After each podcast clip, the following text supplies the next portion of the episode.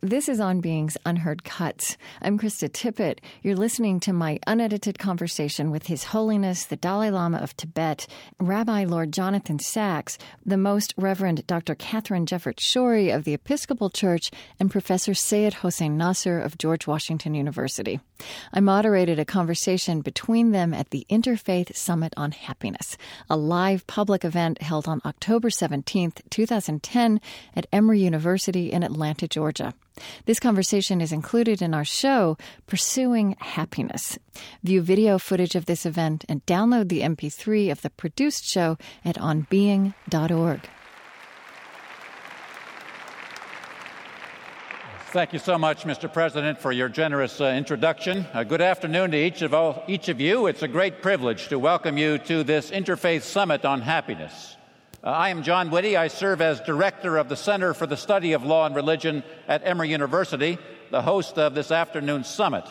Our center is devoted to studying the religious sources and dimensions of law, politics, and society. The American Declaration of Independence proclaims famously that all persons have the unalienable right to life, liberty, and the pursuit of happiness. This was a shining new ideal for America and for the world, a normative totem for each generation to make more real and more concrete. This was also a fluid ideal, with every person given the liberty to map and to measure happiness for themselves and in their own way. As a consequence, happiness as a concept, both historically and today, has a range of meanings, from pleasure and satisfaction and well being to understandings of wholeness, of self fulfillment, of blessedness, of virtuous attainment, even to understandings of blessing and beatitude and holiness and the pursuit of perfection. However, it's defined, however, happiness seems always to be best achieved in community, if not in communion with others. The doors to happiness always open outward, Viktor Frankl said famously echoing Soren Kierkegaard. It is through the love of our family and friends. It is through love of neighbor and stranger. It is through acts of kindness and mercy and equity to everyone about us that happiness seems to flourish the best. Happiness, in brief, is a community exercise, a community event, a community achievement, like this very summit. In this summit, we want to plumb some of the deep wisdom on happiness in four great world religions Buddhism, Judaism, Christianity, and Islam, represented on this stage by some of their strongest intellectual and spiritual leaders. We want to hear about how their sacred texts and traditions teach us about happiness in all of its variety and in all of its depth. We want to have a learned and lively conversation amongst these four great leaders as we seek to come to a better understanding of how we, separately and together, as people of faith, can converge on the understanding of happiness for all persons and for all peoples. The moderator of our conversation today is Ms. Krista Tippett, educated at Brown and at Yale, author of the bestseller Einstein's God Ms. Tippett is the creator and the host of the public radio program formerly known as Speaking of Faith and now known as Being. Ms. Tippett will lead us in a robust and lively conversation, um, and Ms. Tippett will introduce our three panelists, our distinguished rabbi, our distinguished bishop, and our distinguished professor, when we come to the open conversation portion of our program. But before we go to that open conversation, we want to have the privilege of hearing the remarkable man whom we've all come to hear. Author of 14 tracts on happiness, exemplar of the morality of happiness, embodiment of the spirit of happiness, Emory's most prestigious professor, the Tibetan community's most beloved leader, Buddhism's most eminent teacher, the world's most visible and dare I say, happiest Nobel laureate. Ladies and gentlemen, I give you His Holiness, the 14th Dalai Lama.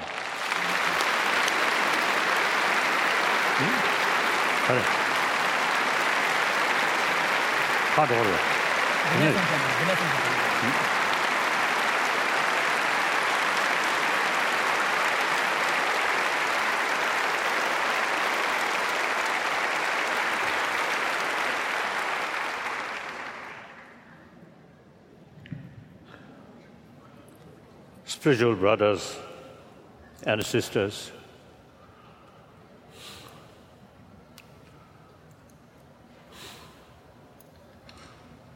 Of course, happiness, uh, perhaps I think uh, the real, I think, meaning, happiness, or when I say the happiness, mainly in the in the sense, deep satisfaction. So there are naturally uh, two levels. One mainly related with physical sort of uh, experience. experience, and one mental experience. So desire for that, I think since we human beings uh, started on this planet. Uh, think same. Uh, maybe a few hundred thousand years. Uh, but of course, the uh, what is it? The nature of the happiness, I think, last few hundred thousand years, I think some change uh, because human intelligence change. So the perception or the ngunzinda. Perception. Oh, or the, the level of uh, happy experiences also may be different. Uh, so the uh, I think very reason I from the Buddhist viewpoint, of course, uh, the very reason the different religious tradition uh, uh, developed. Uh, developed on this planet. Uh, certainly not for misery, not for trouble, but for deep satisfaction. That's very clear. And particularly when we're passing through some difficult period, it looks hopeless. At that time, religious faith give us hope, inner strength. Uh, so I think the various religious traditions uh, last, I think, um, uh, um, more than 2,000 years. I think really made tremendous sort of uh, contribution uh, for millions of people. So today, uh, now 21st century, of course, the material development highly developed, but still, I think various religious tradition still had very, very important role. And particularly, the people uh, sort of get, I think, satisfaction from material value, material facility, mainly physical level, uh, those I think uh, rich family, their physical comfort, I think very high standard. But that no guarantee the same sort of standard in peace of mind. More worry, more anxiety, perhaps more jealousy. more fear. so, the, this moment, I think this century, modern, modern period, uh, in order to provide uh, mental level satisfaction, inner peace, various different religious tradition, uh, I think immense sort today, uh, role. Uh, role.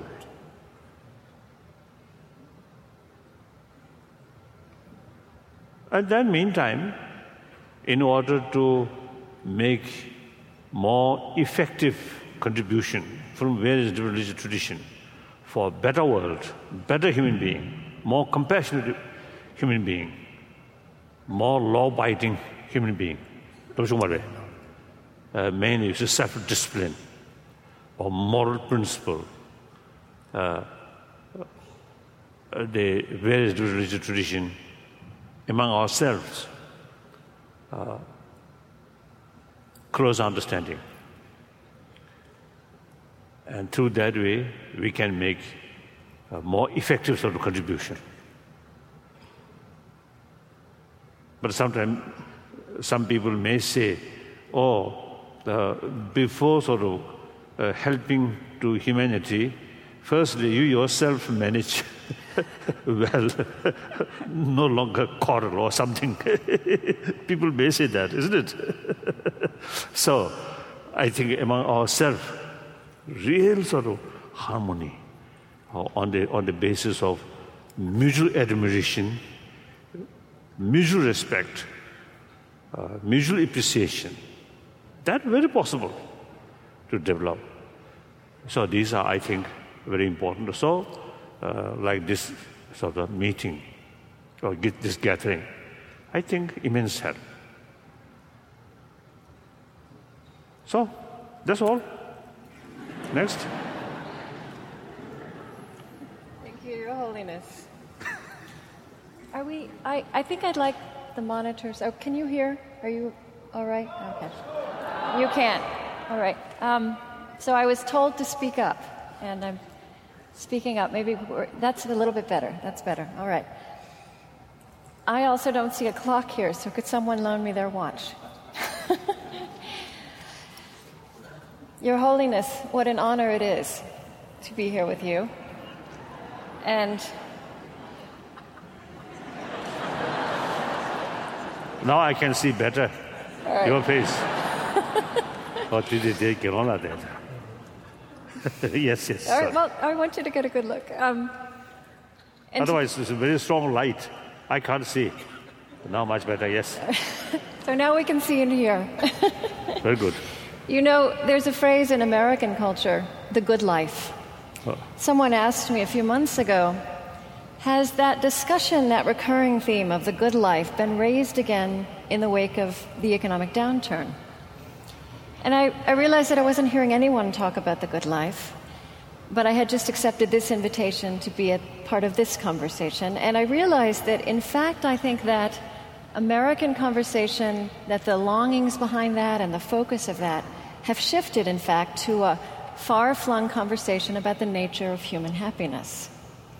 And I believe that this five year project at Emory and this summit on happiness today is a powerful expression of that and also an expression of how it represents a shift in perspective uh, because even in previous generations, when we talked about the good life, it was in terms of simplifying conditions and circumstances. It, it was about the conditions and circumstances that might lead to a good life.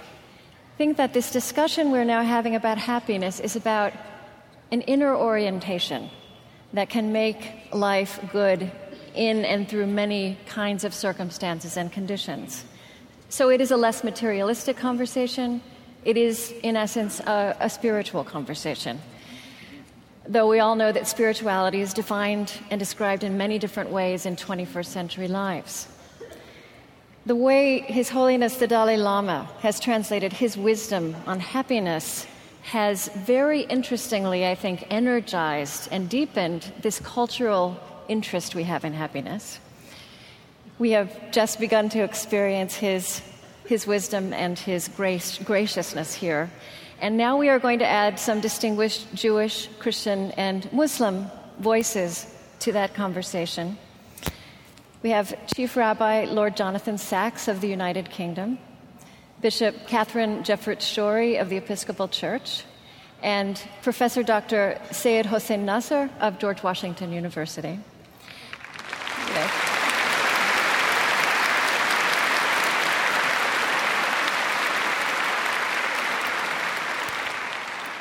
So, we are going to turn this into a discussion in a moment, but first, um, each of the, the three of our leaders will um, take a seat alongside His Holiness the Dalai Lama. Rabbi Sacks will begin. And, and give us an introduction to the contribution their tradition might make to this collective unfolding discussion on the nature of human happiness. Friends, I think you'll agree we have been privileged to hear words of wisdom and grace from one of the great spiritual masters of our time. Your Holiness, we are blessed by your presence, inspired by your teaching. And if we could only learn one thing from you, which is how to laugh the way you do, I think we'd increase the happiness in the world.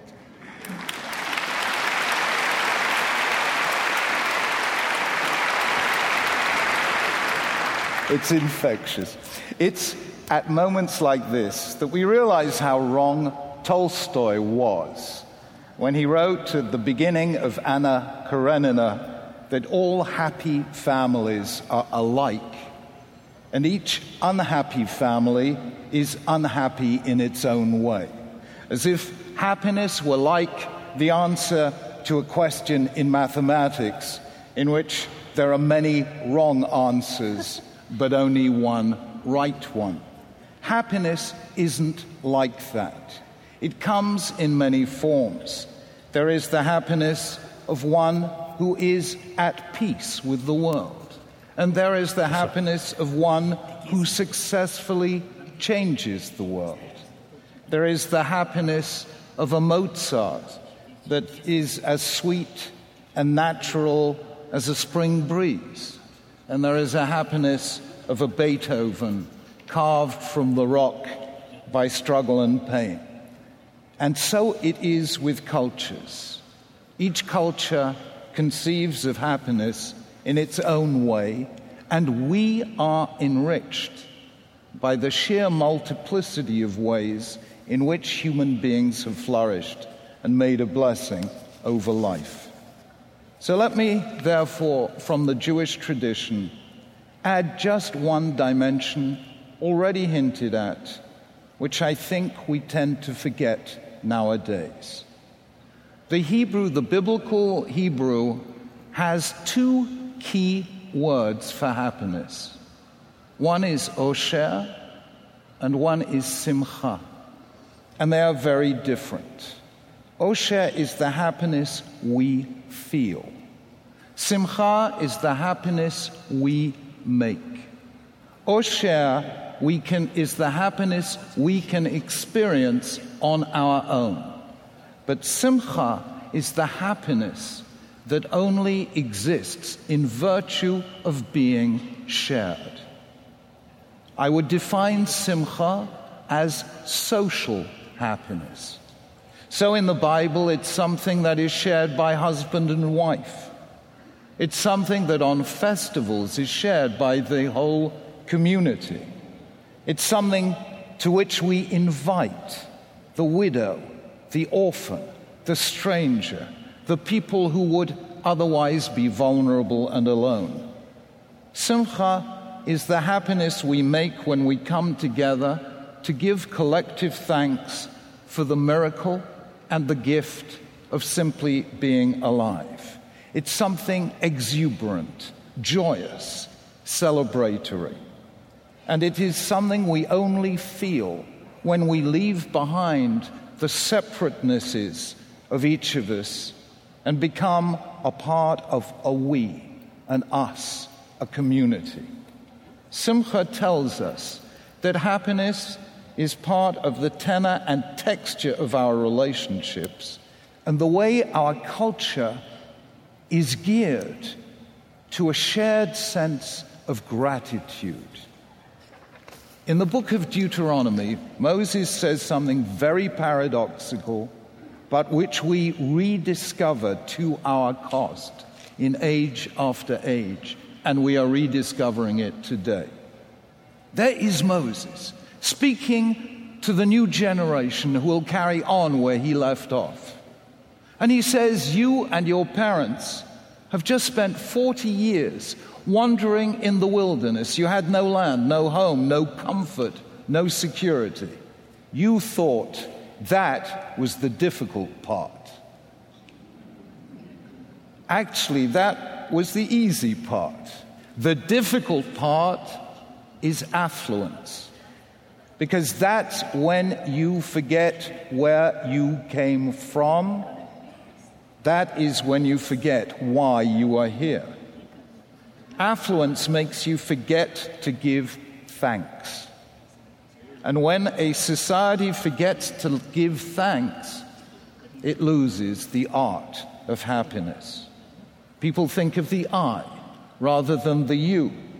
They lose the art of relationship. Marriages begin to fail. Communities grow weak. Society begins to decline. And all, says Moses, because, in his words, you forgot to serve God with joy and gladness of heart out of the abundance of all good things. And how right he was.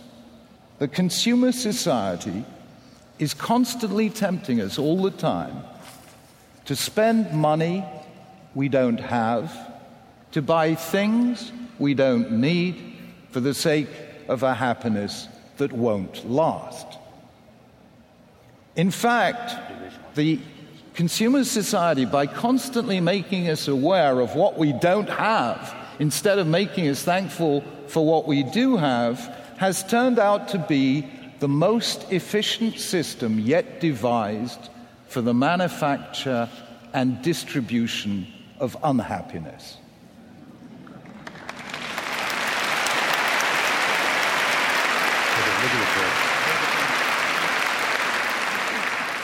Simcha reminds us of the basic distinction just made by His Holiness between material goods and spiritual goods. It's a very interesting difference. If I have a certain amount of money and I give some of it to you, I have less. If I have a certain amount of power and I give it to you, I have less power. But if I have a certain amount of love or friendship or trust and I give it to you, I don't have less, I have more.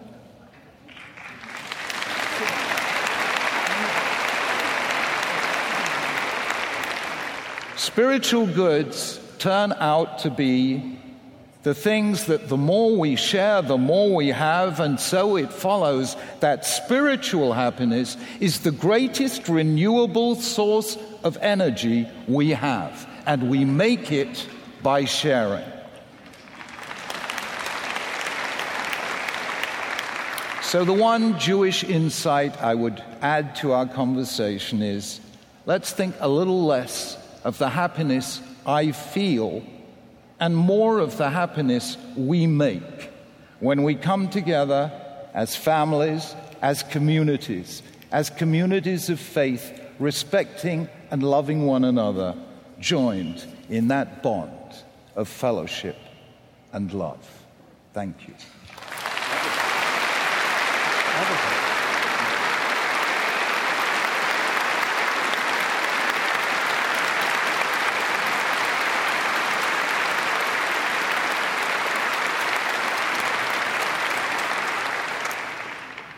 Bishop Jefferts Schori, would you like to take the place of honor now? It is a joy to be with you. Oh. It is a joy. It is a joy to be with you. Uh, thank you for your introduction to happiness from Buddhist perspective. I was struck by your saying that happiness is both physical and mental. Uh, in Christian tradition, it is very important for us that God became human, that God took human form, and therefore bodies are of utmost importance. But as Rabbi Sacks has said, sometimes we take the goods of this world too seriously. We think that they are God rather than God. Happiness for Christians is about right relationship, right relationship with God, with self and with other. Other, both other human beings and all of the rest of creation. And it is that part that we are learning anew. Right relationship with God is putting God first in the center of things, understanding, as Rabbi Sacks has said, that nothing can replace God. Right relationship with other human beings and also with the rest of creation is understanding that all is made in the image of God, that it all reflects the divine. Um, I'm reminded of Indra's net and the, and the remarkable um, understanding that each part of creation reflects the whole. That is a learning that we are only beginning to touch.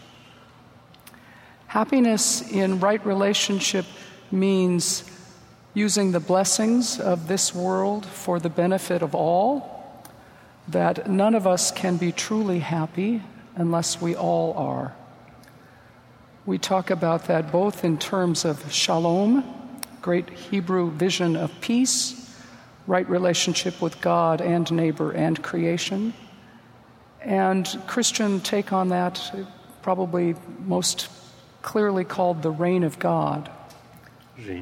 Reign, when God rules. When God rules. When God rules, all is in right relationship. We cooperate with that understanding. When we cooperate, we find greater happiness. When we don't take ourselves as God, uh, we find much greater happiness when we are not in the center of things. When other created things are not at the center, too, we are finding right relationship. Happiness communally, happiness in community, um, not easy. Um, the eternal search, but it is, it is in pursuing that that we find greater happiness. Um, oh. Thank you.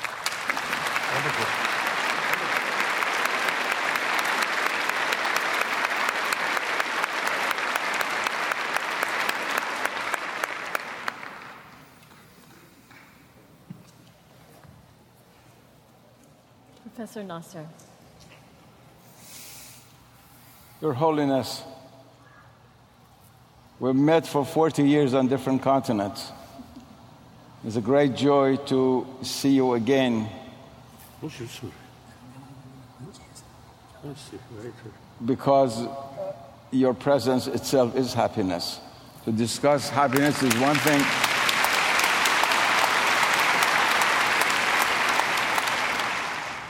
To discuss happiness is one thing, to be happy is something else.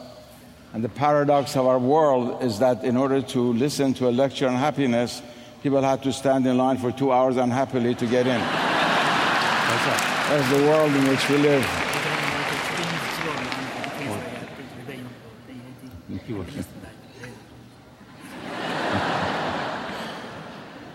Allow me to make a few comments uh, from the Islamic, from the point of the Islamic tradition, upon the brief but very fecund and profound comments that you made upon happiness. First of all, this division between physical happiness and meditational, I prefer that to mental happiness. If you allow me to use a presumptuous Buddhist term, which has a very deep Islamic resonance, one perhaps can talk about nirvanic happiness and samsaric happiness. Hmm? But samsaric happiness is really a mirage, and it's that which we pursue most of our life. From the Islamic point of view, the word for happiness, which appears in the Quran, sacred scripture of Islam, is the word sa'at, sa'ada, sa'id, a whole series of terms which are related to each other, and is identified very clearly with the paradisal state. That is, that is the state of those in paradise, in heaven. There are many other terms, of course, which have correspondences to Buddhist eschatology. You have written a wonderful book about, about this. Somebody should compare that with the Abrahamic eschatologies. But that means something very deep. That is, we live in a world in which we're not often happy, but we never leave the pursuit of happiness, which means itself that we're not really made for this world alone.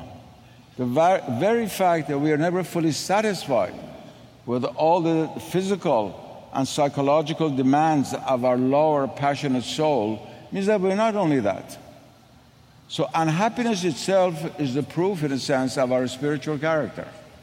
Otherwise, everyone would be happy in doing everyday things. And every happiness that we seek outside of spiritual happiness comes to an end, and the ending is always sadness. What separates happiness from the experiences of life other than happiness is sorrow, longing, separation, termination, pain, all of these things, all of which mean that the state of happiness for those who only seek it in the samsaric world, in a sense, is always temporal finitude. It always comes to an end. And that is, I think, one of the deepest intuitions that all the religions of the world have presented to human beings. In Islam, we do not only talk about the pursuit of happiness, unless by pursuit you mean a kind of profession, but pursuit in the ordinary sense of pursuing, but the attainment happiness. We are in this world not only to pursue happiness, but to attain it. Because there are some people who have the idea that it's life itself, or even the truth, there's no such thing as truth. I'm a philosopher, I speak as, for one moment as that. Uh, just following the truth is enough. Whereas our traditions believe that what is important is to attain happiness, as Your Holiness have also said in so many of your writings. Then you pointed very briefly to something which is extremely important, and that is the levels of happiness. Happiness is not only one level. Everything in the deepest sense in our universe is layered, it's hierarchic, it's structured. I don't mean a political sense, I mean in an inward sense in the sense that you, you are the Dalai Lama and the simple peasant who doesn't have your knowledge at all in Tibet, and there are all levels in between. And happiness is the same way. Somehow our soul realizes that there are modes of happiness, and each human being characterizes his life according to what he or she conceives this mode of hierarchy to be. That what is it that makes me most happy? Then what is the second one? What is the third one?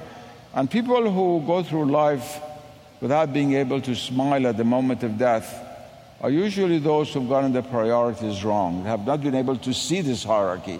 Of course, there's happiness in drinking a cold glass of water when we are thirsty. Not, of course, saying cola is happiness, which I received on the airplane as I was coming down here. I don't mean that. All the way from that to what you alluded to meditation, concentration, reaching the nirvanic consciousness. In the same way that we have levels of consciousness, there are levels of happiness.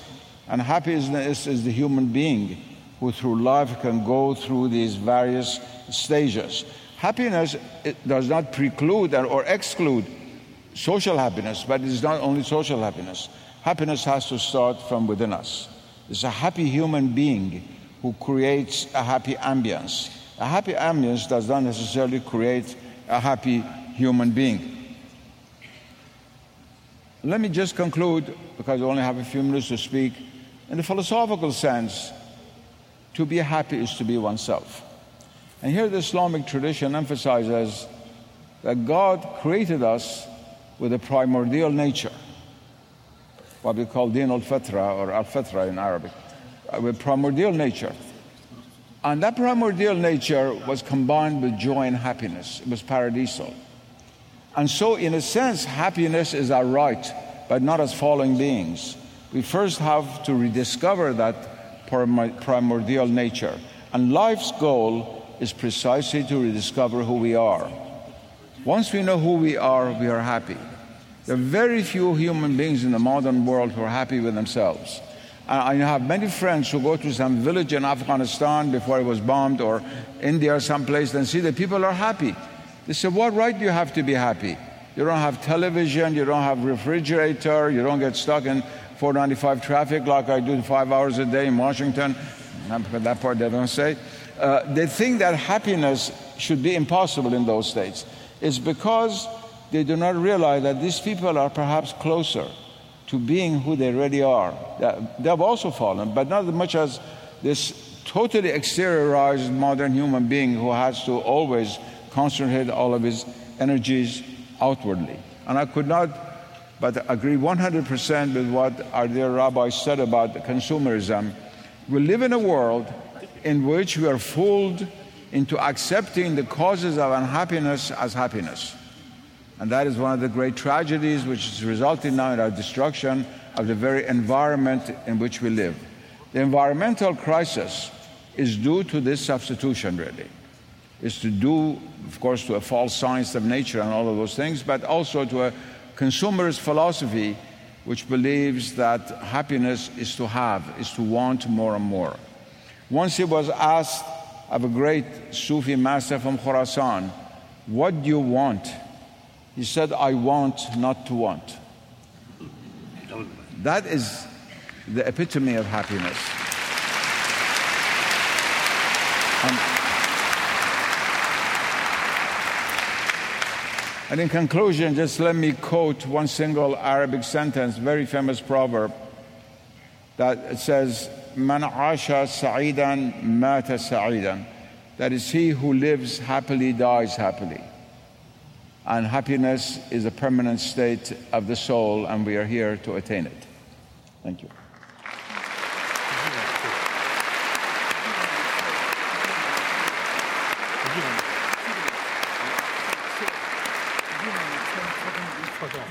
So I'd like to ask each of you one question and then have us interact. And if you have questions of each other, I'd also welcome that. Um, Your Holiness, as several people have already mentioned, you radiate happiness.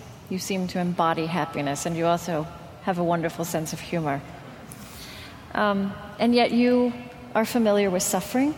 Your life has unfolded on a canvas that is marked by gravity and the fate of your people and your tradition.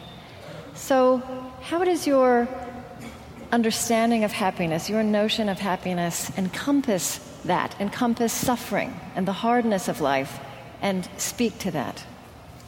가서 이기서 강해 유도시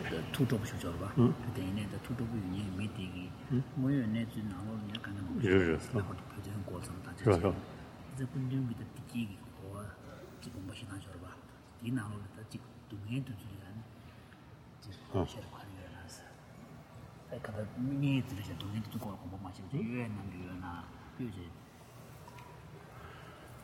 어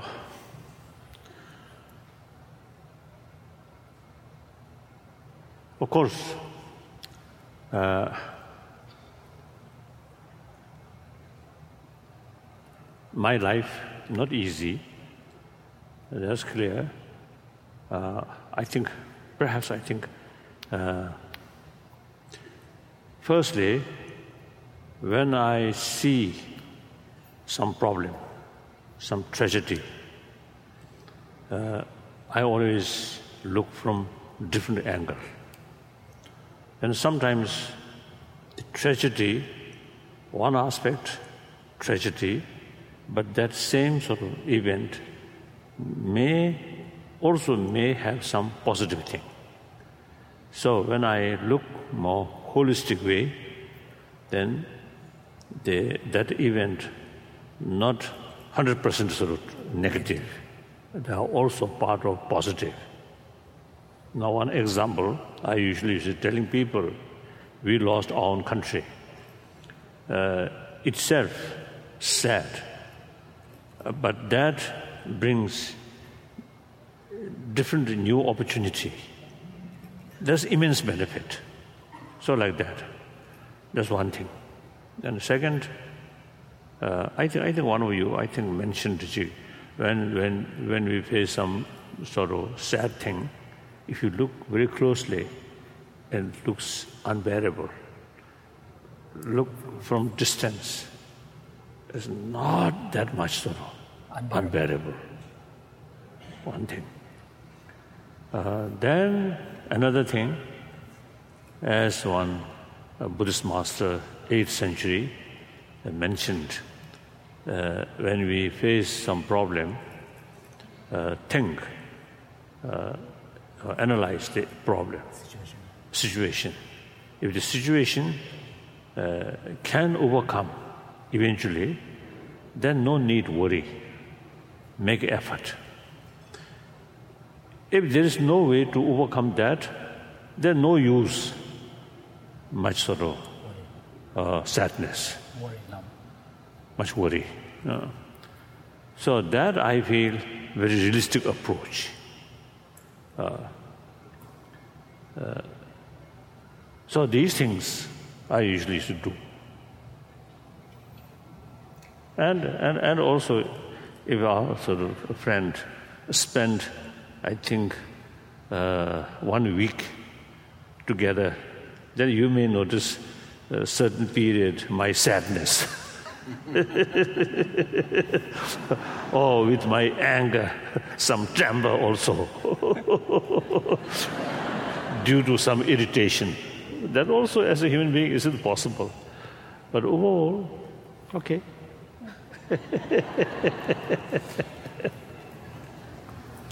and I think it can be very interesting for this next hour or so if we not only honor and enjoy the echoes of similarity, but also the differences. So I wonder, and I'd pose this to you, Rabbi Sacks, and even Bishop Schori, um, it seems to me that, uh, that the Hebrew Bible, let's say the Psalms, really wallow in sadness and suffering and anger as a way through those human experiences.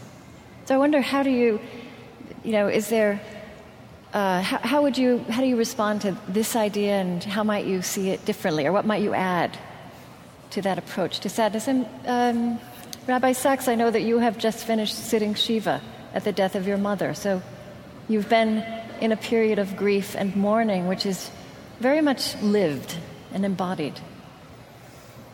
Yeah, it is true that if you read the Jewish literature, and you read Jewish history, happiness is not the first word that comes to mind. We do, we do degrees in misery, postgraduate angst, and advanced guilt. And we do all this stuff, you know. And yet, somehow or other, when all of that is at an end, we get together and we celebrate. And where I love what His Holiness has just said, how He Himself has lived a story that I resonate with, a story of suffering and exile. And yet, He has come through it, still smiling. And that, to me, is how I have always defined my faith as a Jew. The definition of a Jew Israel is, as it says in Genesis 34, one who struggles, wrestles with God and with humanity and prevails. And Jacob says something very profound to the angel. He says, I will not let you go until you bless me. And that is how I feel about suffering. When something bad happens, I will not let go of that bad thing until I have discovered the blessing that lies within it. When my late father died, now I'm in mourning for my late mother. That sense of grief and bereavement suddenly taught me that so many things that I thought were important external success, all of that is irrelevant. You lose a parent, you suddenly realize what a slender thing life is, how easily you can lose those you love. And then out of that comes a new simplicity. And that is why sometimes all the pain and the tears lift you to a much higher and deeper joy when you say to the bad times, I will not let you go until you bless me. Thank you.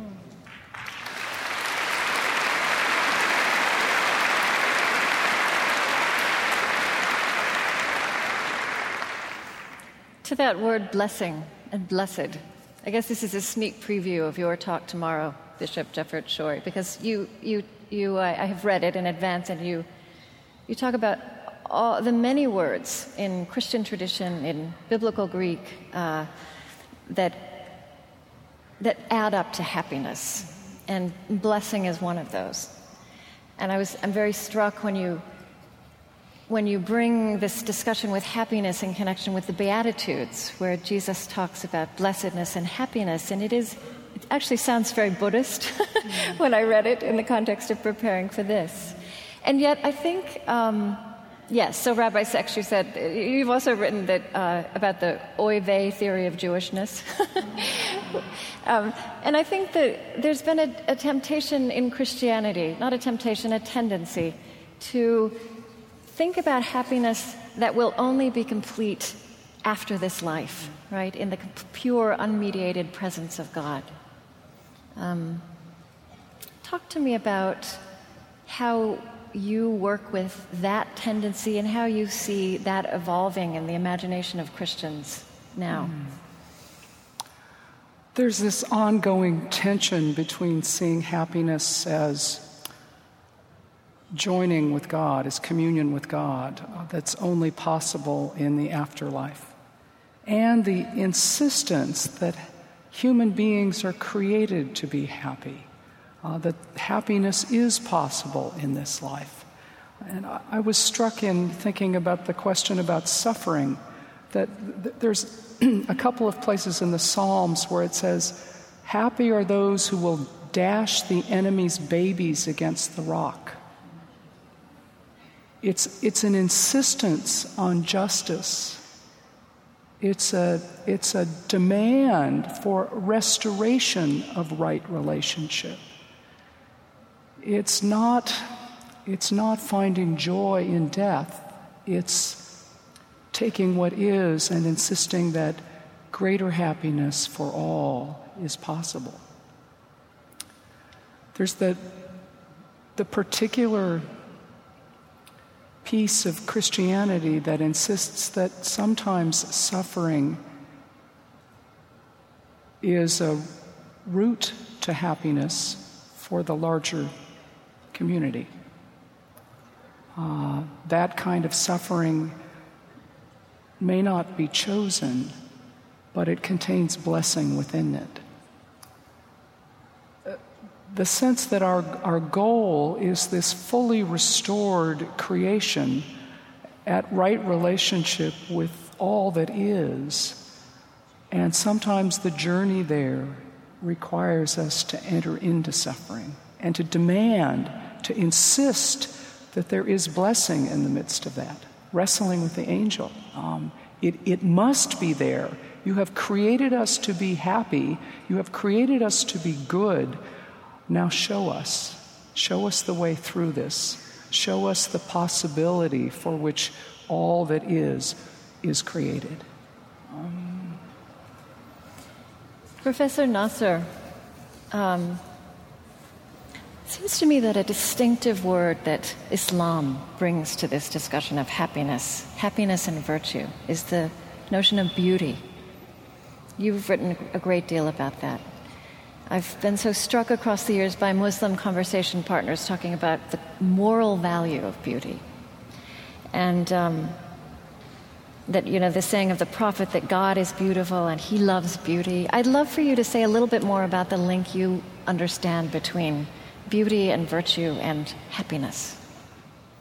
First of all, uh, in the Arabic language, the word for beauty and virtue is the same and goodness, all three. The root, which is also the root of my own name. My name is Hussein, now made famous thanks to your president, new president. Everybody knows it. Like the root HSN in Arabic means these three things beauty, virtue, and goodness. In the Islamic Muslim mind, they're not separated from each other.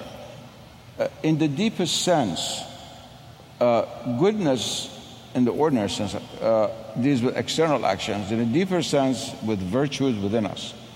Beauty can deal also with external forms, and it can deal with beauty of the soul, beauty of the spirit within us. But beauty, in a sense, is more interiorizing. Beauty is what draws us directly to the divine, to the divine reality.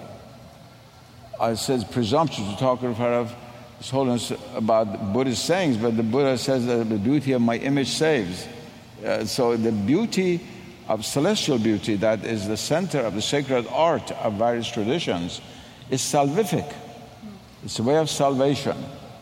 And ugliness, which is the opposite of beauty, in Arabic also means evil. Up. The ugly is the evil. One of the signs that we live in an evil world is the ugly ambience we've created for ourselves. And look at the remarkable predominance of beauty in nature. Take us human beings out and look at nature. Remarkable predominance of beauty. From the fish that swim under the sea in coral reefs that we're now destroying so rapidly in the Gulf of Mexico, to the great mountains whose snows are melting thanks to the fact they're driving too many cars. I've been a person at the forefront of the environmental movement for 50 years, so I feel very sensitive towards this. I think what is happening is proof precisely of the error of our worldview. But we look at nature, look how beautiful it is. And many people today in the West who are atheists are the greatest protectors of nature because they find through the beauty of nature the vacuum created in their soul in the loss of the sacred in its human form. And therefore, even there, they're the deepest sense spiritual. The great paradox is that in the United States, they're the greatest defenders, the atheists, the greatest defenders of the natural environment. And uh, this is what a paradox. It's, nothing could be more paradoxical in human history. Now, Islam looks upon this quality of beauty as not being something accidental. To be virtuous is to be beautiful. To be good is to be beautiful. And that is why wherever Islam meant, went, it created a civilization based on beauty. Look at Islamic art, the carpets, the tile, the, and that again is one of the great tragedies that we have now, some of the ugliest cities in the world, in the Islamic world. The great contrast between a city like Isfahan and its modernized part of Karachi or Cairo. They're all part of the same civilization. But the spiritual aspect of beauty has not disappeared with the ugliness of urban sprawl.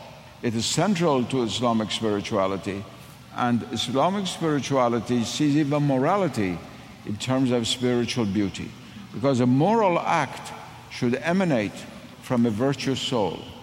And a virtuous soul is the soul that is beautiful. If I were to translate the word virtuous soul into Persian or Arabic, it would mean beautiful soul. So, yes, Beauty is central, and it's beauty that brings us happiness. Because our souls, in that primordial condition that I mentioned, were created in beauty. We're drawn to beauty like a firefly to the candle.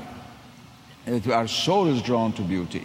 And beauty makes us happy, except it depends what condition our soul is in. As he said, uh, you could listen to the 21st Concerto of Mozart, the second movement, which is a celestial piece of Western music, and be happy for a long, long time. You could listen to this bang bang, which is called music today, and be happy for five minutes and then get bored and go to something else. But our soul seeks beauty, and it's beauty that makes the soul happy. Everything, even says it's a beautiful dish you've made when we are hungry. So, yes, there's a very deep nexus between beauty and happiness. And happy is the person who realizes inner beauty.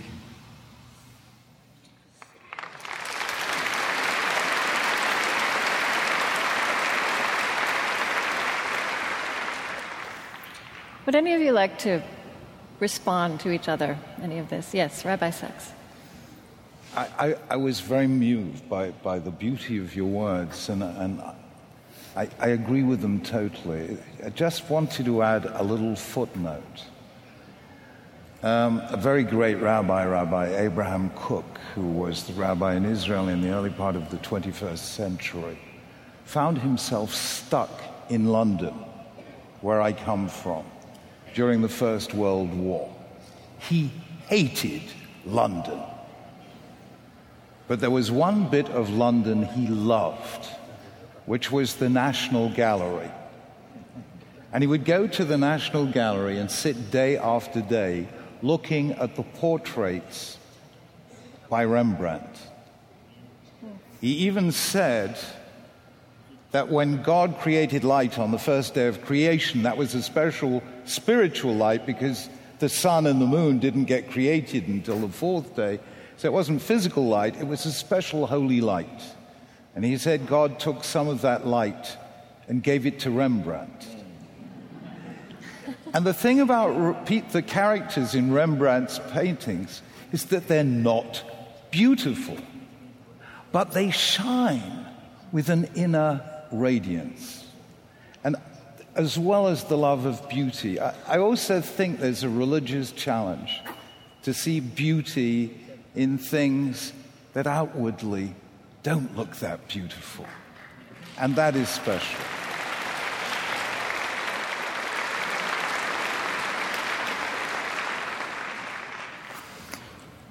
I've noticed in um, some of what you've all written in preparation for this conference, as the monotheists among us here in the panel, that there's a lot of attention to defining happiness and to the many words that are used in our different traditions and in our languages, in our, in our tradition's original language. And, and it, it makes me think that, that in this culture in particular, if we are going to take happiness seriously in a whole new way, as I think many of us want to, we do have to wrestle a bit with that word. It, that also leads me to wonder if American culture has somehow been fundamentally led astray from the outset by defining happiness as a right. As, as a right. Is this something that we have to work with in order to have this new conversation? Yes. Uh, I've been very much concerned with this of late in trying to compare the attitude of various religions to the question of rights because Western civilization keeps talking about human rights, human rights, human rights all the time. And other religious civilizations, now that they don't like being human, they still have always seen this somewhat differently. And there is a question of the relation of rights to responsibilities. Uh, I think you have something very important there. By emphasizing the rights of man to happiness, nothing is said about the responsibilities of man. And many American generations have sort of expected the governments to provide for them help to exercise their rights, but never really the responsibilities very much, unless people have had individual conscience taught in churches and synagogues. I think the time for, has come for us to realize it's first responsibilities, then rights. The word responsible comes from the Latin word res, which means response, echo. We are ourselves responses to God's creative act. So by existing, we are responsible. And it's from accepting that responsibility that issues all our rights.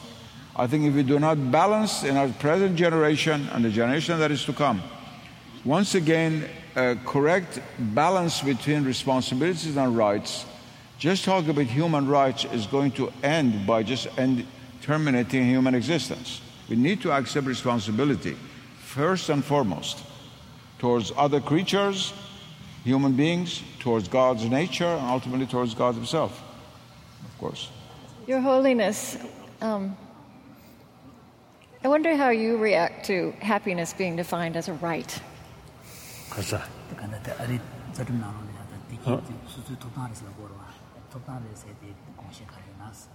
Huh? And it does very right. Sorry, you do. Very right. You do. Oh. I always believe and also share with the people the very purpose of our life is for happiness. Those non believer also they felt the uh, religion, religious faith it brings a lot of sort of complication. So without that, you see, they feel they easier to achieve happy life. so I think the very purpose of our existence is for happiness. Uh, I think our life, I think ultimately based on hope. There's no guarantee uh, tomorrow or next month or next year or next century something wonderful, something good. Nobody guarantee that. Something better. Something better. But we simply, you see, they hope. Or, in spite of today's difficulties, or future will be better. So we ma- we're making effort.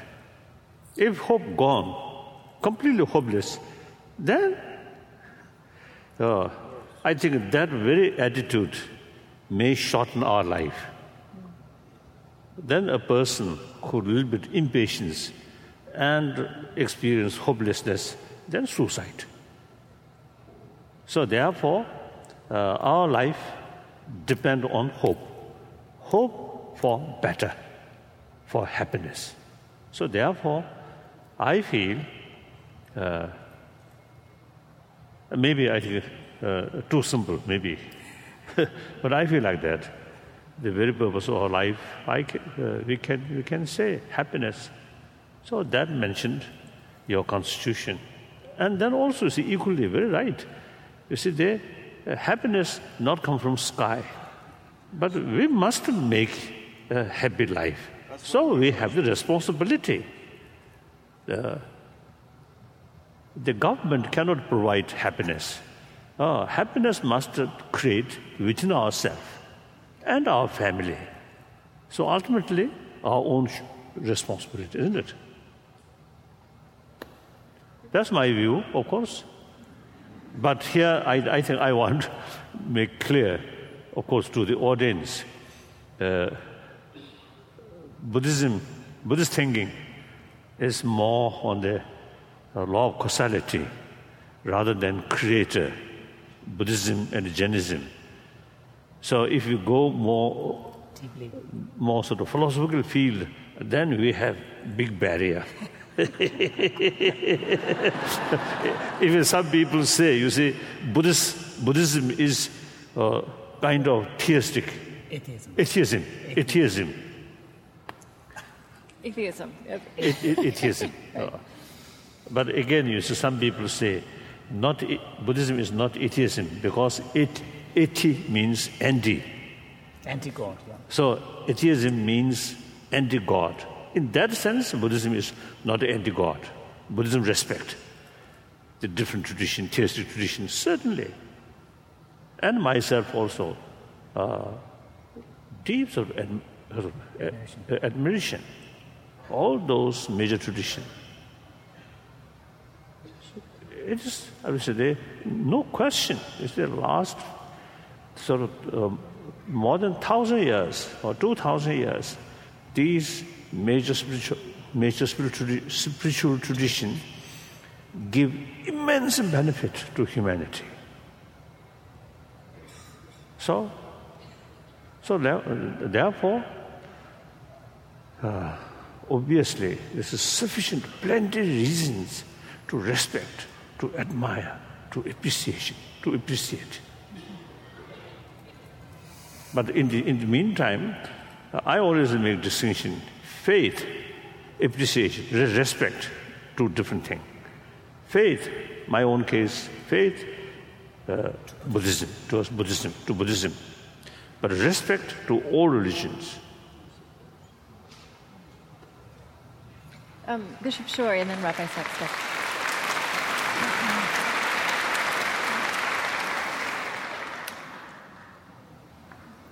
Happiness, not a right, but a duty. Um, and a duty not just to oneself, but to the whole community, to the whole of creation. Uh, when we see it, when we see it primarily as a right, it is so individually focused that at least many Americans lose the lose the perspective of the larger whole. Um, right to pursue happiness on behalf of society, on, hap- on behalf of all creation. Rabbi Sacks. I'd like just to reflect on one other word, which is pursuit. Because, as anyone who thought deeply about Han, Aristotle was very good on this, Ecclesiastes, likewise, finding happiness doesn't necessarily follow from pursuing it. Sometimes the deepest happiness comes when you're least expecting it.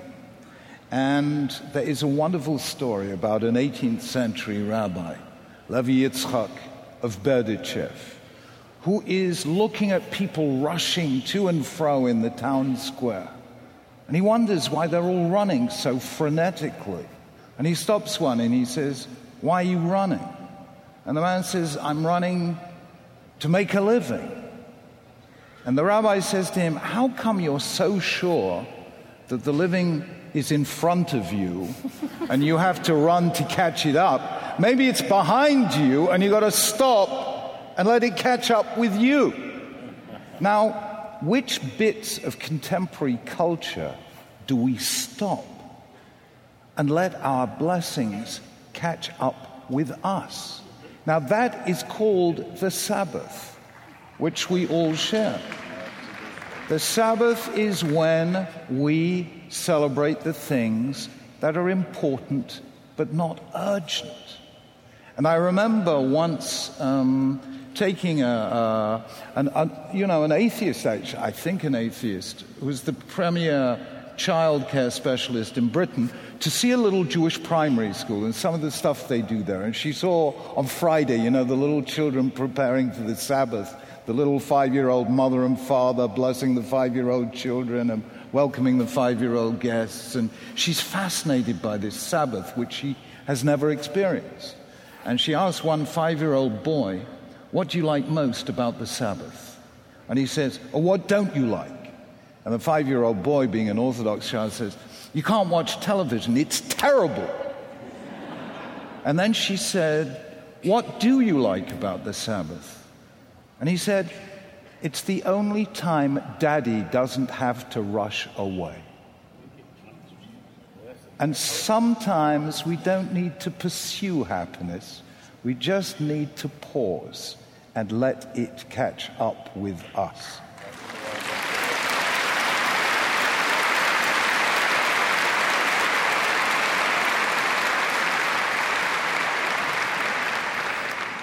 And I think that gets at precisely why the practice of meditation, the teachings of Buddhism and the teachings of His Holiness in particular, have been so magnetic for so many people in the West as they have discovered this. There is at the heart of Buddhist teaching uh, a, notion of, uh, about happiness that finding calmness in the mind, right, is part of it, which is something you just pointed at. And I'd like to draw out the three of you about corollaries in your traditions. Obviously, Sabbath is one for generating calmness of the mind. Uh, of course, in the Islamic tradition, the five daily prayers themselves, yes. you pull yourself out of the flow of time in a space that is sacralized. And the ablution itself, in a sense, washes the soul as well as the body. And for a few minutes, even if your mind is running like that, you have to force yourself to pull yourself out of that context. Of course, only the saints succeed completely. But nevertheless, the exercise has a tremendous effect upon having at least certain punctuations put upon the sentence of our life every day that goes faster and faster. And secondly, of course, the month of Ramadan, the month of fasting, in which during the whole month, the tempo of even big cities slows down if around 6.15, 6.20 when the sun sets, you go to such a big city as Cairo or Karachi where the streets are cluttered, you can't drive, all the streets are empty, everything slows down. And this uh, power Ramadan has been able to preserve despite everything. I think, uh, of course, you have, for example, you used to have Lent, and you have, of course, Yom Kippur, the holy days in Judaism. So we share that, but in Islam, you have a whole month of fasting, which changes the whole tempo of life, and the daily, prayers. They're very, very central. They're like Buddhist meditations in Islamic form by coming in a punctuated manner throughout the day. And of course, some people then have ex- more extended prayers. We have our own form of meditation, invocation, contemplation. But that's only for people who are spiritually very active, you might say, like, let's say, monks in Tibet. But for the ordinary Muslims, those other practices are ubiquitous. They run throughout all of society. You know, in some Islamic cities, uh, let's say for the noon prayer, you could go to the bazaar, put your hand in and pick up all the jewelry and put in your pocket and go. Because all the shops are left open, there's absolute quiet, and everyone is in the mosque praying. It's really quite a remarkable experience that continues to this day. Um, obviously, in Judaism, as in all the religious traditions, there are elite forms of meditation, but what really interests me, as, as interests you, is just the simple, basic act of prayer. And prayer for me, daily prayer, three times daily. I'm, we're not quite up to five times daily, but we're impressed. Um, three things happen when I pray. The first thing is thanks. You know, the first prayer we pray, thank you, God, for giving me back my life. When I was on honeymoon with Elaine, um, for reasons we didn't go into, I, I almost drowned. I was in Italy. I couldn't swim. I was out of my depth. There was no one close. And I remember as I went under for the fifth time, thinking two thoughts.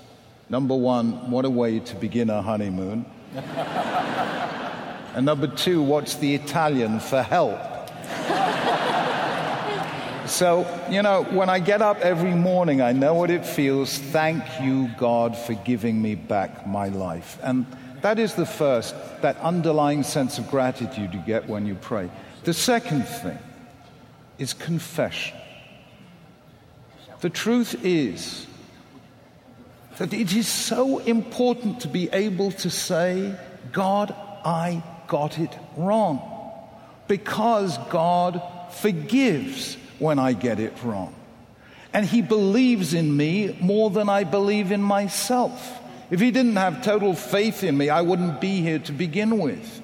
Our culture, you know, our modern Western culture makes it very hard to fail.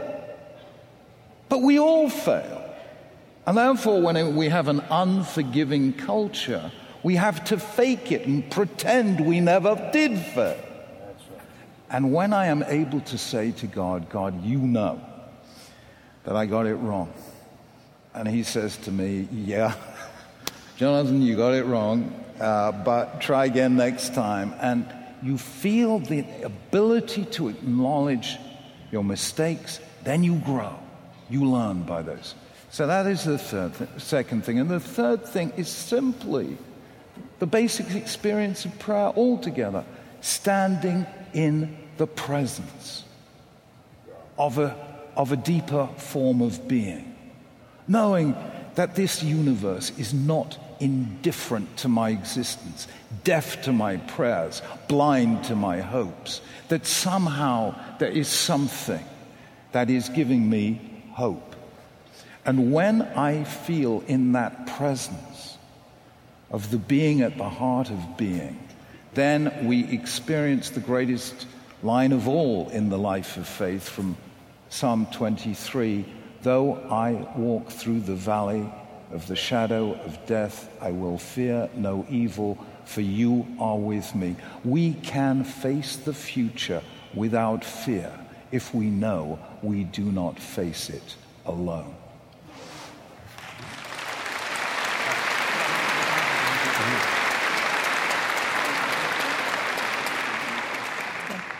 Bishop We, we, share, we share many of the same forms of prayer. Uh, prayer as awareness and attending. Um, Christians may happen in other traditions as well. Sometimes pray with images, sometimes pray without images, a kind of emptying prayer. I think the part that is perhaps most attractive to new learners is about understanding all of existence as prayer.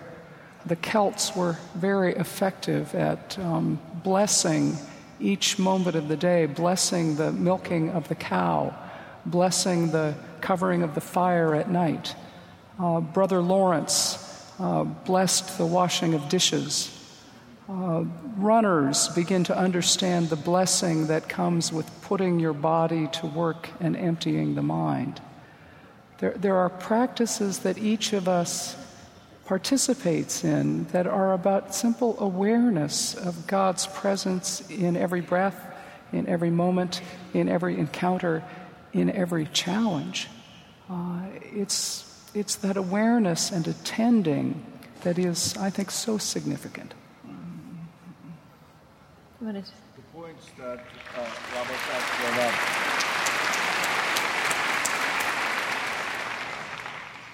I agree with completely, and they're all very also much emphasized in Islam. In Islam, as in Judaism, in a sense, priesthood is divided among all human beings, and each person stands directly before God. But perhaps there's one thing that the rabbi doesn't know, and his Holiness doesn't know that I should mention. The Muslims owe a great deal to Moses. You said you pray three times a day, we pray five times a day.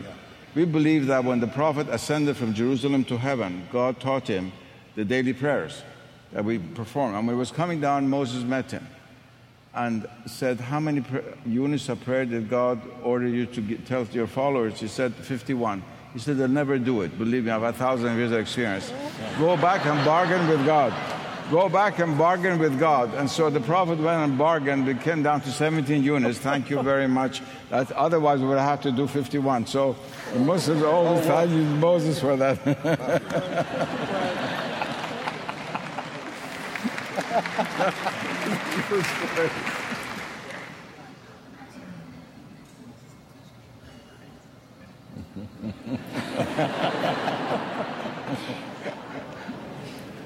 and Your Holiness, um, Buddhism and mindfulness meditation, some of these Buddhist practices to calm the mind, have become very important in many lives, including people who are devout uh, Christians, Muslims, and Jews. Buddhism offers itself up.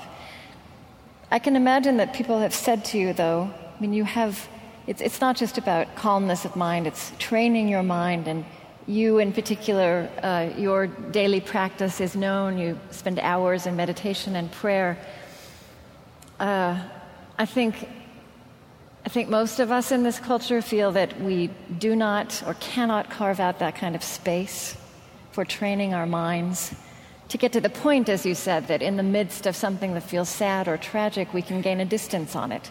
What, what advice do you give people who feel that it is hard to make that kind of space in a modern life?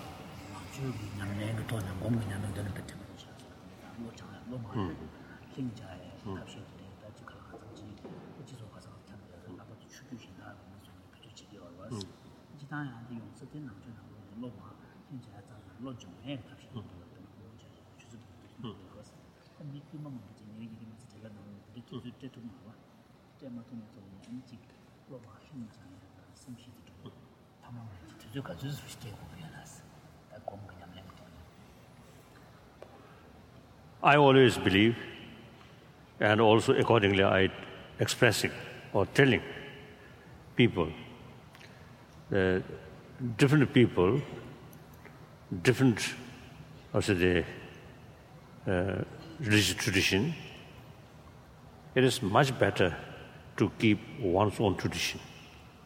It's, it's much better, much better more suit, suitable. So in the West, Judeo-Christian background, uh, generally, and to some extent, Islam also. So all these theistic religion. So it is much better is to keep that tradition. Uh, and then, like, uh, I think Buddhist terminology, mindfulness. Mindfulness practice. Oh, it's a constant sort of watch one's own mental state. This, whether you see use that term or not, all religion is a practice that, isn't it? Hmm? Self-discipline. Now, like Ramadan, or five times prayer, or three times prayer, mindfulness working. And during that sort of prayer, uh, your mind fully concentrate on Allah or God, like that. That also is a single-pointed mind sort of practice, meditation. meditation. So all major religious tradition different sort of, I think, different term, but same meaning. Uh, so, some my Christian friend, you see, uh, showing interest, or in fact, I think practice a certain sort of the techniques or method to increase compassion, to increase patience. Uh, so that's okay. These are common practice. Basically, it's a practice of love, compassion, forgiveness, tolerance, self-discipline, a contentment. All these same practice, common, common. Uh, so one thing, the theory of some kind of relative Relativity. relativity, uh, uh, absence of independent existence. One, my Christian friend, one monk, now he already passed away. Uh, he always showing interest about some of these Buddhist practice.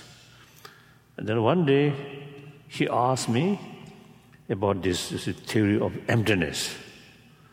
Uh, although he himself, you see, have some kind of sort of explanation according to Christianity. Uh, so total submission, oneself to God. So the self-centered attitude, empty.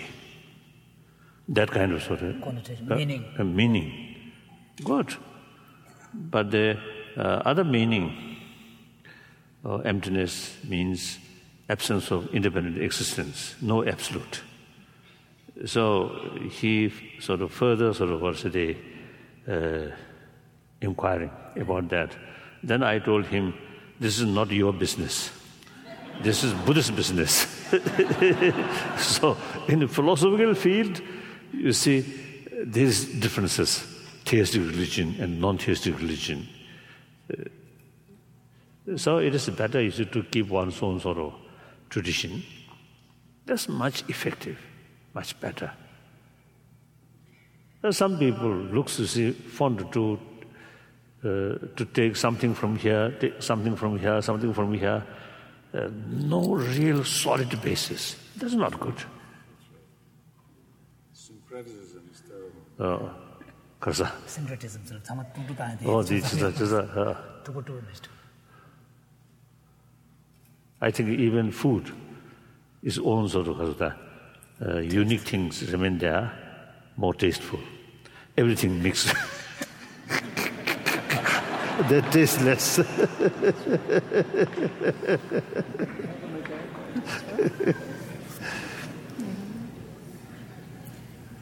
So, speaking of food, bodily pleasures, where does the body come into all this? Where does the body come into happiness? Um, Bishop Schori, you mentioned running, and I know that now, you have. now I, I want to, to add.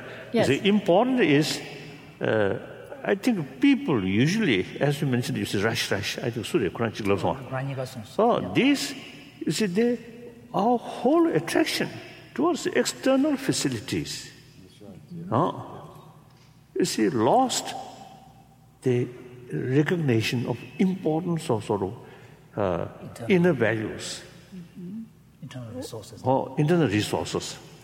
When you think more inward, then you find there's no need of physical rush. Of course, mental rush is still there.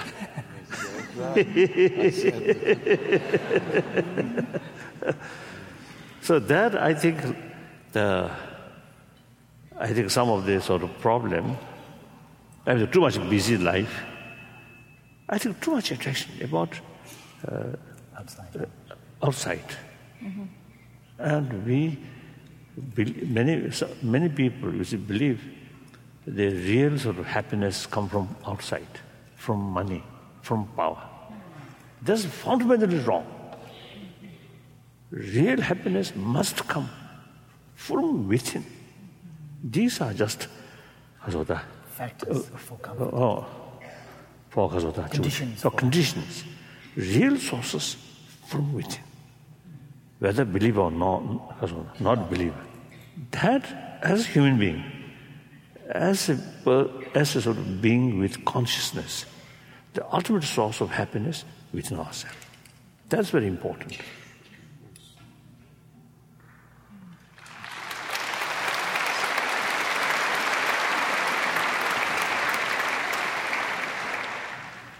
But again, I do want to ask about this being embodied.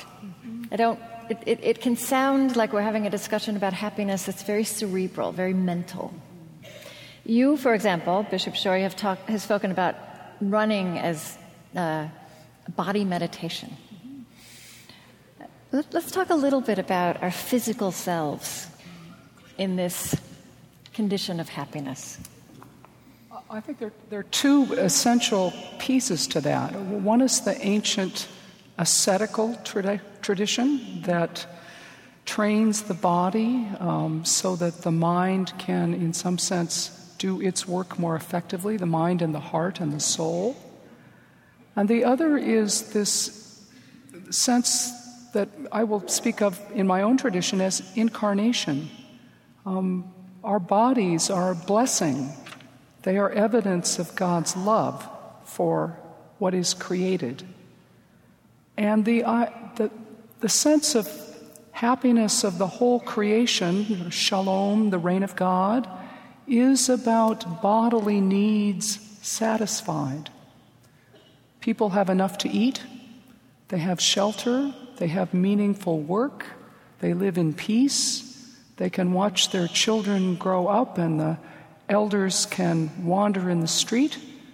Uh, it's both. It's both understanding bodies as tools for working toward happiness, for working toward justice and peace, and that that justice and peace and embodied blessing needs to be available to the whole community.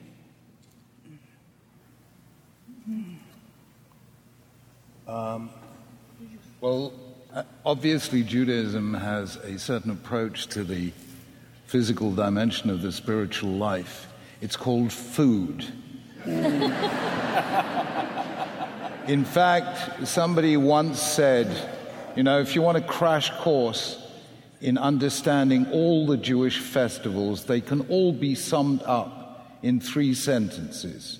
They tried to kill us, we survived, let's eat.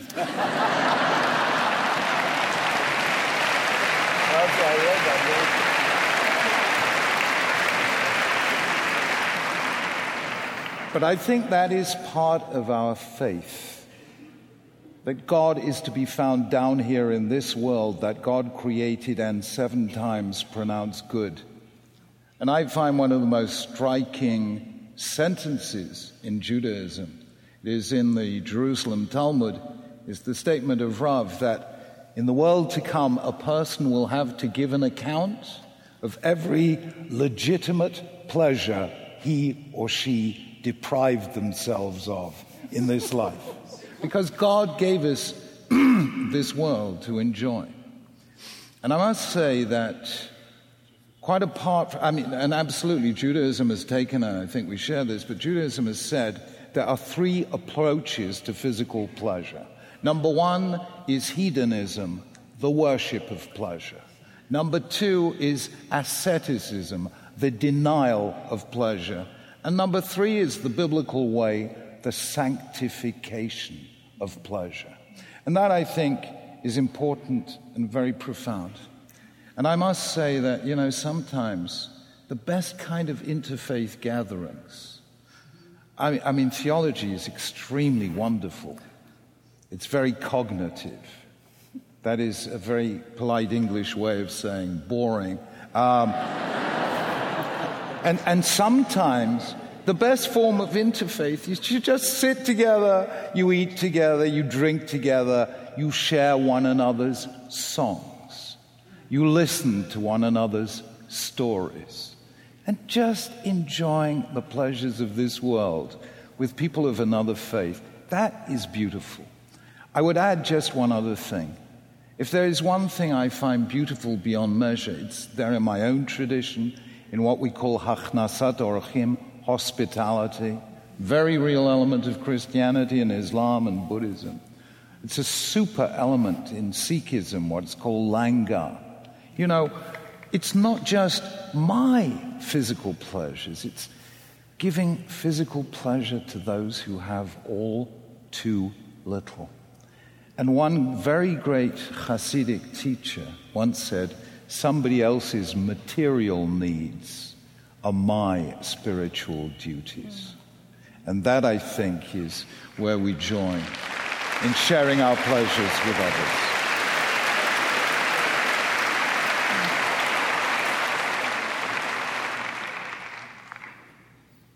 Body, in a sense, is like a double edged sword. On the one hand, there is need for denial. On the other hand, the body is a manifestation of divine presence on the highest level.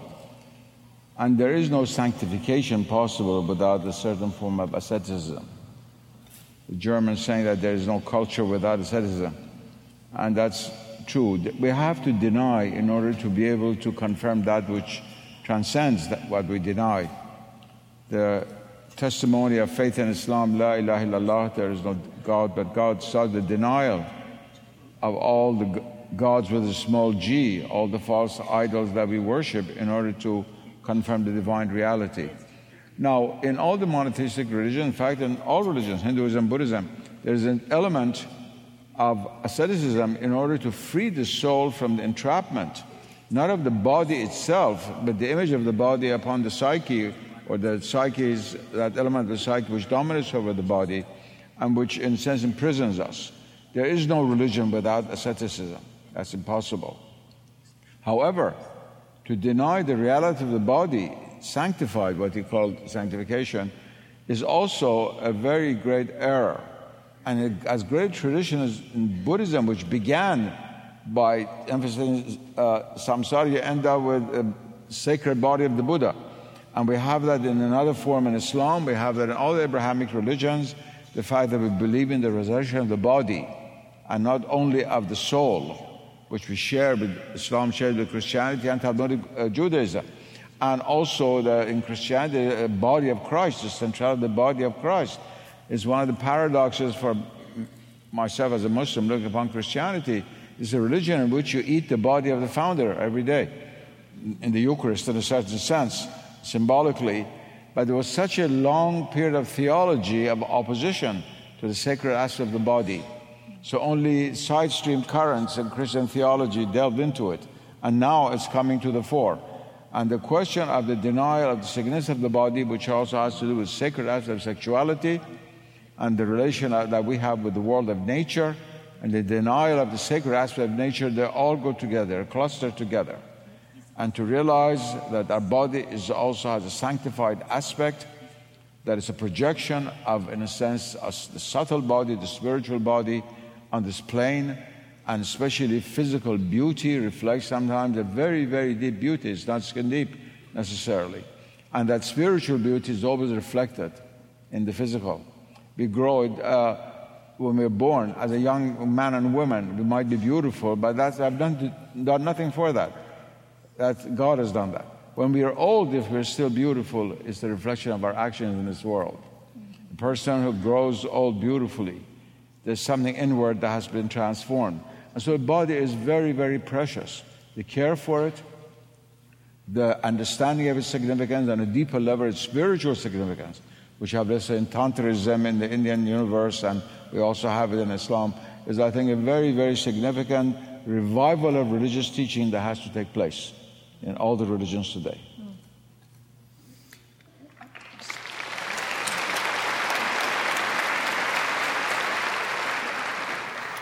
And Your Holiness, I, I wonder how you think about the body. Where does the body come into your imagination about spiritual happiness? Without a body, then no longer brain. Right.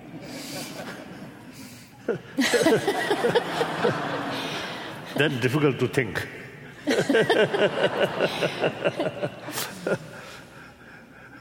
so from the Buddhist viewpoint, of course, the uh, a tradition which uh, based on law of causality, is the thinking, uh, analyzing is the most important.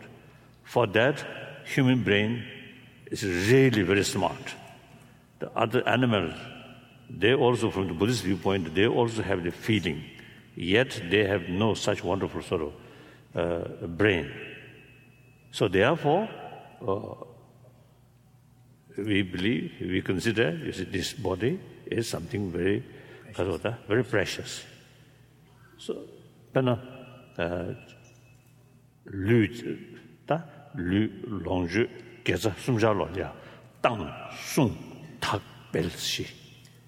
for example, in the um, uh, there's a Buddhist practices that involve one's relationship with um, an attitude towards uh, one's body, one's material resources, and also one's collection of virtues. And uh, in in con- in the connection to all of these, one needs there you know there are different stages of practice that involve first of all kind of letting go and then, uh, and then the second under stage, different circumstances. Under, dis- under certain circumstances, we have to. The even- circumstances such, you see, give even your body, your organ, something really benefit, then give. but then Another circumstances, uh, you must protect. protect. So there is a kind of a guarding and protecting and nurturing of the body, and then uh, This how- is thar taya. and then also perfection of those resources and body, And and then uh, increasing and enhancing their uh, capacity. So there's a complex relationship between you know both body resources and one's virtues. And also, also I already mentioned at the beginning, you see the two different kind of satisfaction. One satisfaction, of course, a comfortable shelter, uh, so sufficient food, uh, and also sufficient sleep. You see, provides certain sort of degree of satisfaction. That also we, we have to acquire. Nothing wrong. The and comfortable sort of sustain your body fit, then your mind, mental function becoming more effective. Physically, too much tired, then mental function also difficult. Uh, so in any way, there's some happiness, certain degree of happiness or satisfaction related with sensorial. That's the body. Uh, another Level of happiness. a level of happiness or satisfaction is mental state. Now, between these two, mental state is more important.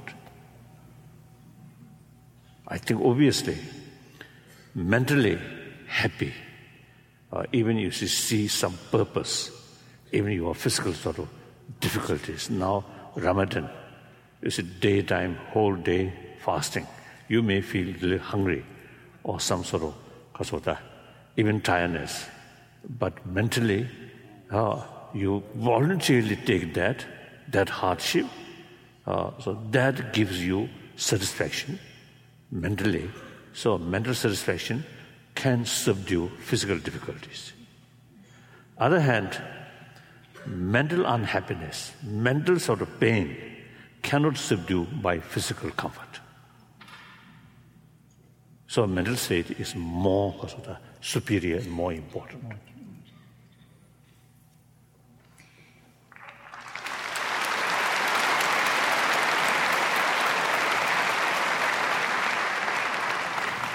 And Your Holiness, um, compassion is obviously central to what you teach uh, and also to your understanding of a happy life. You have written and spoken a great deal about practicing compassion towards enemies, towards those who hate you. Um, this is a moment in American political life and cultural life where there's a great deal of hatred and lack of compassion of enemies. And I wonder, uh, just to bring this discussion to another level, to a social level, what advice you might offer to this moment in our collective life. Jesus Christ For example, in the gospel, um, you know, in the gospel, if you find the commandment that if some hits you on your right cheek, then turn the other cheek. So there's this sort of same idea, practice of patience and practice of tolerance. Yes, but, but also subverting, subverting the violence, 가서 uh, using the violence, in some sense, the energy of the anger um, to change the situation. What, but what does that mean in practical terms? I mean, Uh, how would that look? That, that also similar. That also similar. Uh, now here you say we have to go to a more deeper level. The viol- real demarcation, violence and non-violence, is not on the level of physical action, but mental action. A certain sort of physical rough action, wrathful action, uh, motivated by sense of concern of well-being of other or in order to stop their wrongdoing. If they carry wrongdoing, then ultimately they will suffer. So, unaware that, and purely the sense of concern of their long-term well-being, use some harsh method and force, forcefully stop their wrongdoing. It's non-violence. Hitting on one cheek um, in the ancient world, the superior would hit with the back of the hand. And if you turned your head, he would have to use the other hand and look you in the face. So suddenly the dynamic has changed. He would have to see you. Um, he can't simply hit, uh, hit uh, an inferior.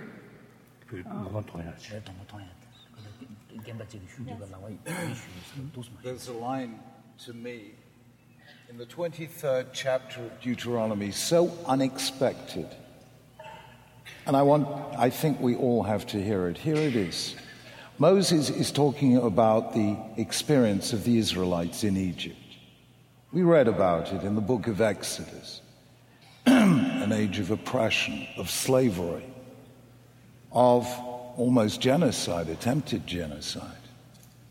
And eventually the Israelites leave, they go through the desert, and as they're about to cross the Jordan and enter the land, Moses says these words Do not hate an Egyptian, for you are a stranger in his land.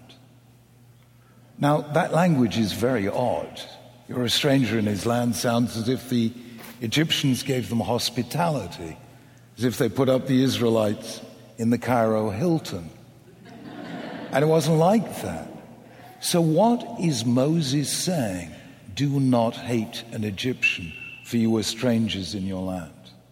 He is telling the Israelites, You have left the physical Egypt. Now you must leave the mental experience of Egypt. You have to let go of hate. Because if you do not let go of hate, you will never be free. If the Israelites had continued to hate their enemies, Moses would have taken the Israelites out of Egypt, but he would not have taken Egypt out of the Israelites. They would be slaves to their past, slaves to their feeling of pain and injustice and grievance. This is the line he taught them, and the line we have to repeat day after day in this difficult and dangerous 21st century. You have to let go of hate if you want to be free.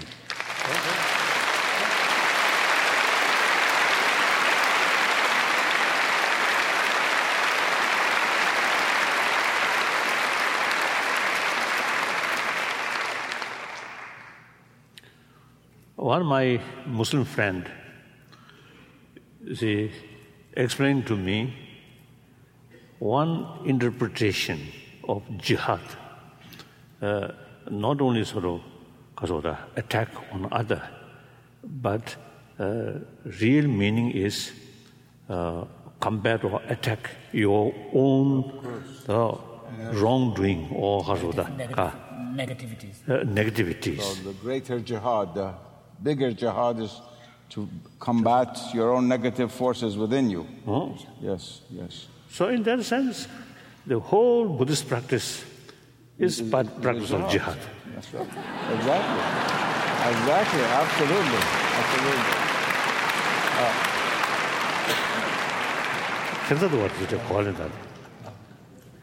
a I great think... conclusion for a, an interfaith summit. yes. I have no choice but to say a few words because what our dear friend Rabbi Sacks said about the question of hatred uh, and anger right now is directed more than anywhere else towards the Islamic world as far as the West is concerned. The Buddhist world does not share in that, nor does the Hindu world. And it brings up, of course, some very intractable problems, at the heart of which is the Arab Israeli conflict, which goes back precisely to rooted attitudes, if I can put it mildly, which have to be given up if you're going to have peace. But there's something more profound that is going on here. I was alluding to it last night when I gave a talk here, uh, which is very, very sad. And that is that we've all been engaged as representatives of different religions to try to better understand each other during the la- last half century. Half a century ago, people in Egypt or Iran knew much less about Buddhism than they do now. His books had not been, but he had written many of the books, but what he had written had not been translated, let's say, into my own mother tongue Persian. A lot of things like that have changed. But one thing which is going the other way is the rise in hatred in America against Islam. Until a few years ago, it was against Islamic so called extremists. Now it's against Islam itself. Mm-hmm. And many of the old texts written hundreds of years ago in the Middle Ages in Europe and Latin have been resuscitated and regurgitated right here in uh, Atlanta and other cities uh, and coming out of the mouth of people from whom one would not expect this and claim to be Christians. And brings up a terrible response, terrible reaction, uh, which is going to endanger, as I said last night, also the future of all Christian communities in the Middle East, in the Islamic world. And uh, the question that always comes up, the question of compassion that you ask, compassion is meaningless if you have no power to either do good or evil. I can be compassionate towards the Australian Aborigines. What effect does it have? And usually it's combined when you can do something and you exercise it, as the Buddhists have emphasized so much. Now, uh, people do not understand two things. First of all, Islam as a religion not only is not deprived of compassion, but after Buddhism, there is no religion that speaks as much as compa- of compassion as Islam does. Every chapter of the Quran begins with Bismillah ar-Rahman ar-Rahim, in the name of God, the most merciful and compassionate, or all merciful or compassionate.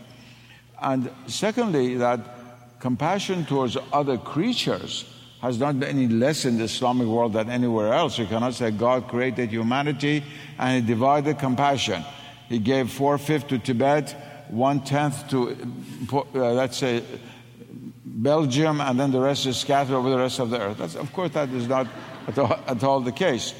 But what is involved here is the question of power. That is, it's not the Islamic world that invaded the two neighboring countries of the United States. It's the other way around. And the great problem for the Muslims is the exercise of compassion at a time when they're being bombed every night. And the important for Christians in this country to understand what it means to be placed in such a situation, how to exercise Christian compassion, Christian charity. We are in a very, very complicated situation. And I think the leaders, the religious leaders, spiritual leaders of these traditions, religions, including Islam, must be able to speak up to this issue. Simply vilification that I have all the uh, monopoly on compassion, you don't have any of it, you're just brute force or so forth, that's not going to solve any problem at all. And we need to, un- that itself, to understand that the other can also be compassionate, is a form of compassion. If you're a follower of Christ or of the Prophet of you must exercise that. No Muslim has a right to say that a Christian does not have compassion because somebody dropped a bomb on his brother's head last night, and vice versa. And this is a very important issue we're stuck on, especially in what's called the Middle East today. That's a very big subject. Yes.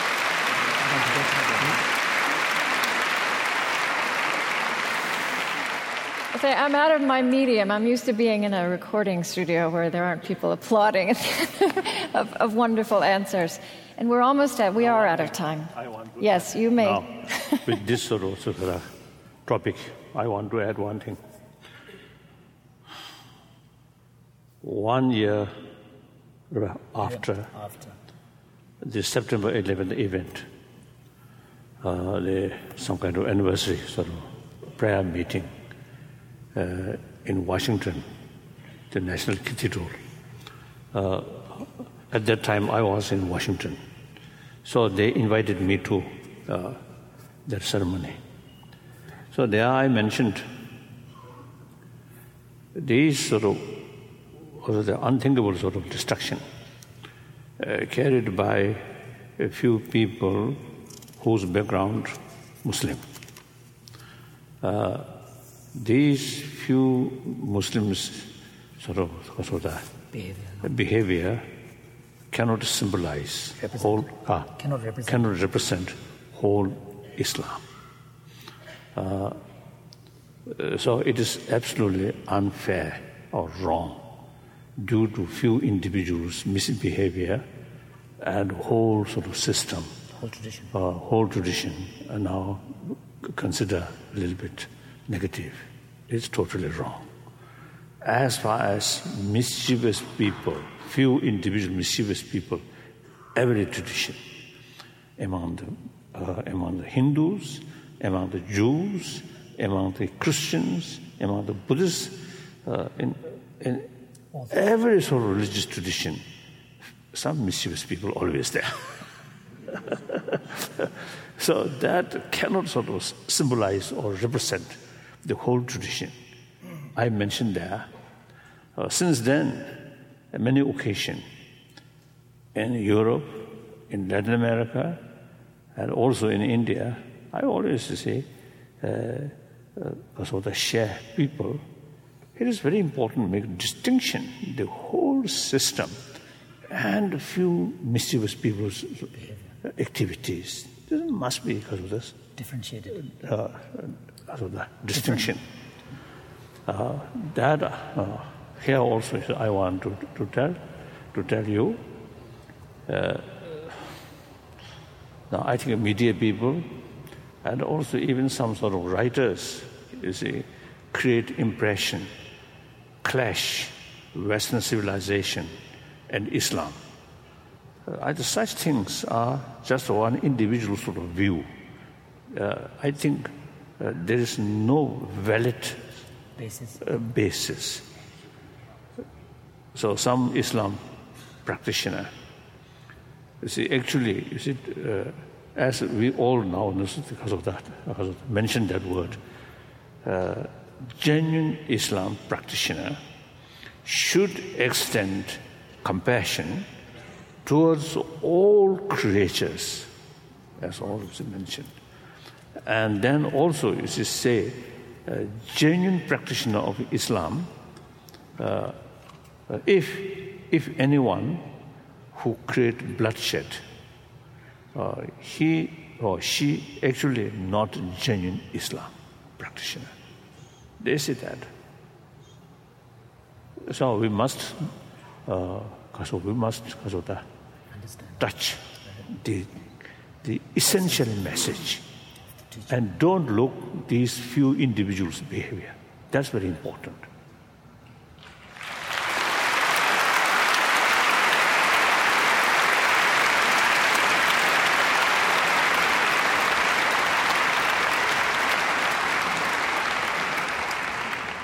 We need to finish. Professor Nasr, you've written that one of the Arabic words most commonly used for happiness literally means expanded. This follows very much on what His Holiness just said. And Rabbi Sacks has written that in the 21st century, all religious people must feel themselves enlarged rather than threatened by the presence of religious others. I, I personally feel that this uh, discussion has been a wonderful demonstration of that. And course, again, it is such an honor to be here with His Holiness and with all of you, and I want to thank you so much and thank you all for coming. And this concludes our conversation.